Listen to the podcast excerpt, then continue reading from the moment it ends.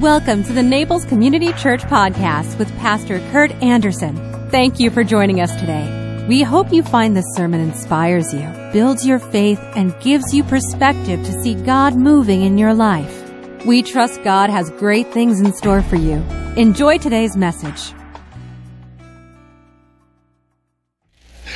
Well, our, our text this morning is one, and if you haven't noticed, I've been doing sermons that uh, on passages that I've never preached on before and that hardly ever get preached on. And that's because it's summertime. And uh, so if I shank it, it does minimal damage, you know. And, and uh, the text that we have this morning is particularly difficult. And it may seem like it's torn, bleeding out of context, but the reality is, as it's presented to us in the Gospel of Luke, it feels out of context. Jesus is in Jerusalem. He's heading to the cross. He's going to go through his own personal baptism for our salvation. And this is then what he says to the denominational leadership and to his disciples. I have come to set the world on fire, and I wish it were already burning. I have a terrible baptism of suffering ahead of me, and I am under a heavy burden until it is accomplished. Do you think that I've come to bring peace on earth? No. I've come to divide people against each other. From now on, families will be split apart three in favor of me and two against, two in favor and three against.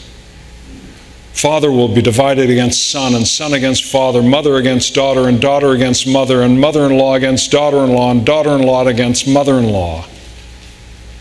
Then Jesus turned to the crowd and said, When you see the clouds beginning to form in the west, you say, Here comes a shower. And you're right. When the south wind blows, you say, Today will be a scorcher. And it is. You fools. You know how to interpret the weather signs of the earth and sky, but you don't know how to interpret the present times. Why can't you decide for yourselves what is right? God add his understanding to this hearing of his word. Not quite the sweet Jesus, meek and mild type passage that we are accustomed to. Not a feel good passage, not a passage that is easy for us to reconcile with the, re- with the rest of our understanding of who Jesus is.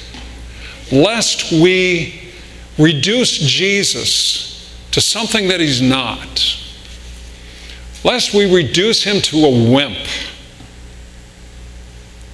lest we reduce him to something that is manageable in our own way of thinking. Well, it's getting to be late August, and growing up in Southern California, I always looked for September and October because the Santa Ana winds would start blowing in off the desert. And in Riverside, that meant it would blow out the smog, clear, clean air, and it was wonderful. Those winds would kick up 30, 40, 50 mile an hour and they would put an aroma in the air. And as a kid, I loved it. I had a little MG convertible, and I would always go out and drive around during those winds. Loved it. But then all the whack jobs come out also. During the fall, windy season, the hot, dry wind, which in Palestine they call the Sirocco winds. Here they, in California, they call them the Santa Ana winds or some say Santana, meaning devil winds. And, and it's at that time arsonists come out. And I, you know, we, we have these fires in California every single year. And, and these evil people go out, and I, I really think that there's a competition who can burn up the most acreage. So when I went to school in Santa Barbara, remember the hills over Santa Barbara lit up with fire. And then in, in Ventura, uh, during my ministry in Ventura, the hills close to the house were also lit up with fire, and coyotes were down in our streets. And I, kids, don't go outside. My son wanted to go out anyway, see a coyote. And, and fire does so much damage. It's so destructive. But Jesus says, I've come to set the world on fire, and I wish it were burning now. What is he speaking of? Not too long ago on my morning walk, I walked down to the, to the west, and then I turn and I walk a long half mile to the east, and there was Venus standing bright in the morning. And um, the, the sun was glowing below, but Z- Venus was bright and, and full. It wasn't in a crescent, because I went home and checked my binoculars. It was, it was a full Venus beautiful bright. And it reminded me of a Babylonian myth that's captured and repeated in the book of Isaiah. It says, O Halel, which is their name for that star, son of the morning, how are you risen up? How is it you're so bright and so beautiful?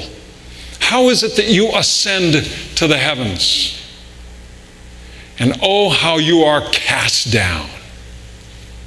Halel, Hebrew word that is now translated as Lucifer. One of those words for Satan, for the devil. And the way that mythology, mythological image went, we have Halel or Lucifer rising up, trying to be like God. But then the sun comes up and the true God casts it down. So, when enough light is in the sky, of course, Venus disappears and you can't see it again until the next morning. But that became a way of understanding a, the, the presence of the devil in this world, the harsh reality of evil in our world. And, and so, God's people, redeemed by, by the Lord, given a land, Abraham was given a land, and then the people were off in, in Egypt and then came back and they had the Can- Canaanite campaign and they were hauled off to Babylon and they had all these hardships. But the people of God at different times had to stand in the presence of the power of this world. So Moses, the stammerer, stutterer, stands before Pharaoh and he says, Let, let them go, free them. Esther goes into the household of the king. And God says, For such a time as this, you have to be in the presence. As a, as a little, beautiful little Jewish girl, you got to be with the pagans and make a difference. Nehemiah then goes and stands before Artaxerxes and he says, Let me go. I need to rebuild that wall around Jerusalem. Let me go. So he stands there knowing that the king of Babylon could destroy him in a moment. God's people are called upon to stand in the face of that which is, which is representative of the power of evil in our world. You don't hear me talking like this very much. But Jesus didn't talk like that very much either. But there's a reality that must be affirmed as we live in this world and as we encounter the harsh truth that evil is. So, Amos the prophet is dealing with some very bad, a king and queen that are very bad, Ahab and Jezebel. And, and he calls upon God to, to take care of this problem. We've got evil going on over our nation. Calls upon God. And God finally says, Okay, I'm going to judge the people. I'm going to judge them with pestilence. And Amos says, Oh no, Lord, please don't. They are so small. Israel is so small. So it says God repents, he doesn't do it. But then he comes back and says, I'm going to judge with fire. And Amos cries out to God, Oh no, Lord, please don't. Israel is so small. And God repents again. And then he says, This is the judgment that I will send. I will put a plumb line in their midst. I will put a standard. I will put truth amongst them. They will see their own evil and their crookedness by the clarity and purity of the presence of the plumb line of Christ, the one who came and, and gave himself. And so it is that God's people, as, as Jesus is here calling upon them, must stand for truth. Stand on the side that is right. One of the reasons we have our issues hour together is so, so that we might derive and modify our thinking, not just according to whatever is coming off over MSNBC or, or Fox News, whatever it is, the source of our information, but that we might filter everything that's happening in our world through the filters of our faith, that we might understand that there's nothing new about what's going on today. And so, the division that Jesus speaks of in this is that if we stand, as sometimes we must stand, in large settings and, and small settings for truth, how can it not divide? Remember in high school, so many so many kids, I was involved in Young Life, and we'd go off to summer camp or winter camp, and, and kids would have these wonderful, tear filled conversions. And oh, I loved it. And when I was a youth minister in California, I baptized them in Lake Mears. So wonderful, so fun until they got home. Some of those kids had parents who had wanted nothing to do with church and thought they were religious fanatics because they had come to a, an articulate, excited moment in which they, they knew that their Redeemer lived and, and that Jesus came into their hearts as their Lord and Savior, and that created division in their household. On more than one occasion, I have done some private baptisms for these kids. So, if we have a sense of the power of God having come in and standing against the powers of Lucifer, how can there not be division? In the early 30s, three pastors, Karl Barth, Dietrich Bonhoeffer, and Martin Niemöller, initiated what was called the Confessing Church. They stood up against the state church of Germany, against the Reformed Church of Germany, because hundreds of pastors, in order to maintain their ministry, were, eh, were, were admitting to the reign of Hitler even to affirming the reality that somehow the Reich was righteous from their pulpits. And so those three men stood up and, and made declaration. Dietrich Bonhoeffer lost his life. Karl Barth and Martin Niemöller lived on. Barth, who was one of the greatest Reformed theologians of the 20th century, and Martin Niemöller, who was one of the great pastors. And even after the fact, he looked back and did some work in his own heart and life because he looked back and he saw that he himself, in his own way, was complicit in all of this. that he had some guilt to bear. He's reminded of, of the fact that there are none of us who are righteous, no, not one. None of us who get out of this with our skin. All of us stand before our God with, with some conviction. So, Niemöller, in a moment of self reflection, wrote these words that are very familiar to you. First, they, meaning the, the SS, the Nazis, or whomever, came for the commu- communists. And I did not speak out because I was not a communist. Then they came for the socialists. And I did not speak out because I was not a socialist. Then they came for the trade unionists. And I did not speak out because I was not a trade unionist. Then they came for the Jews. And I did not speak out because I was not a Jew. Then they came for me. And there was no one left to speak out for me. So there are times when we must stand.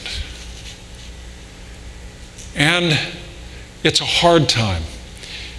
This is what Jesus refers to when he says, I wish that refiner's fire were here now. Now, some interpret this to be the destructive fire, but it's a refiner's fire. It's a fire that purifies rather than destroys. You know, how, you know how it is if you have to cut something out of your leg or your arm or take a, take a splinter out of your hand, you take a, a match and you heat up a needle or a pin to purify it before you dig in there and get that splinter out. Fire destroys, but it also purifies. The fire of which Jesus speaks is the refiner's fire, it's the purifying fire. And, and that's how we are to view our times of hardship and difficulty. It's the Lord doing what He will to purify us. He doesn't send a destroying fire. And I, I have to say, I'm always, I'm always hurt when I hear of people coming and saying about their church where they were just felt to feel so guilty and so afraid and so concerned about this destroying fire of God. Purifying fire. To what end? God purifies us for what, pers- what purpose? Why is it we go through these hard times? Why is it that we walk through these, these exceedingly difficult, frightful moments in our life? I heard a story about a gold miner in San Francisco. And he was using some of his gold to, this may shock you, drink at a bar in San Francisco. And in so doing, he happened to sit next to a guy who was a refiner. So, in the gold rush time of California, there were all kinds of gold miners and others who made money off those gold miners, and they would, in this case, he did it by refining. And so they'd had plenty, more than enough. The gold miner commented to the refiner, he says, Well, wh- where's your outfit? Where do you, where do you work? Because I got some gold, I'd like to get it refined. And he gave him the address, and so it was a little, a little storefront, someplace there in San Francisco. And so he agreed that he would go and, and see him. And he, he went and gave him his bag of gold, and, and the refiner went to work. And then he stopped poured out the gold into a mold and let it dry. And finally, the gold miner asked him, How do you know when it's refined? How do you know when it's ready? He said, When I can see my face in it, then I know it's pure. When the Lord sends his refining fire into our lives and our hearts, when he can see the face of his Son in our lives, then he's done.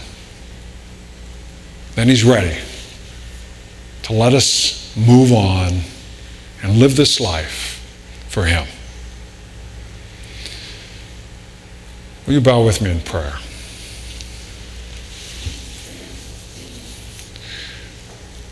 Lord, look at us and see your face. See the face of your Son. And, and when we go through these fires, when we stand for truth, when we, we must decide, may you be glorified. May you have your way. May we be changed according to your will, not our own. We pray in the name of your Son, our Savior, who went through a harsh baptism of fire for us. Amen. If you enjoyed today's podcast, there are a few things you can do. Be sure to subscribe, rate, and review this podcast. For more information, you can visit us online at www.naplescommunitychurch.org. If you happen to be visiting Naples, please drop in for our Sunday service at 10 a.m. We'd love to meet you. Thanks again for joining us. Have a fabulous day.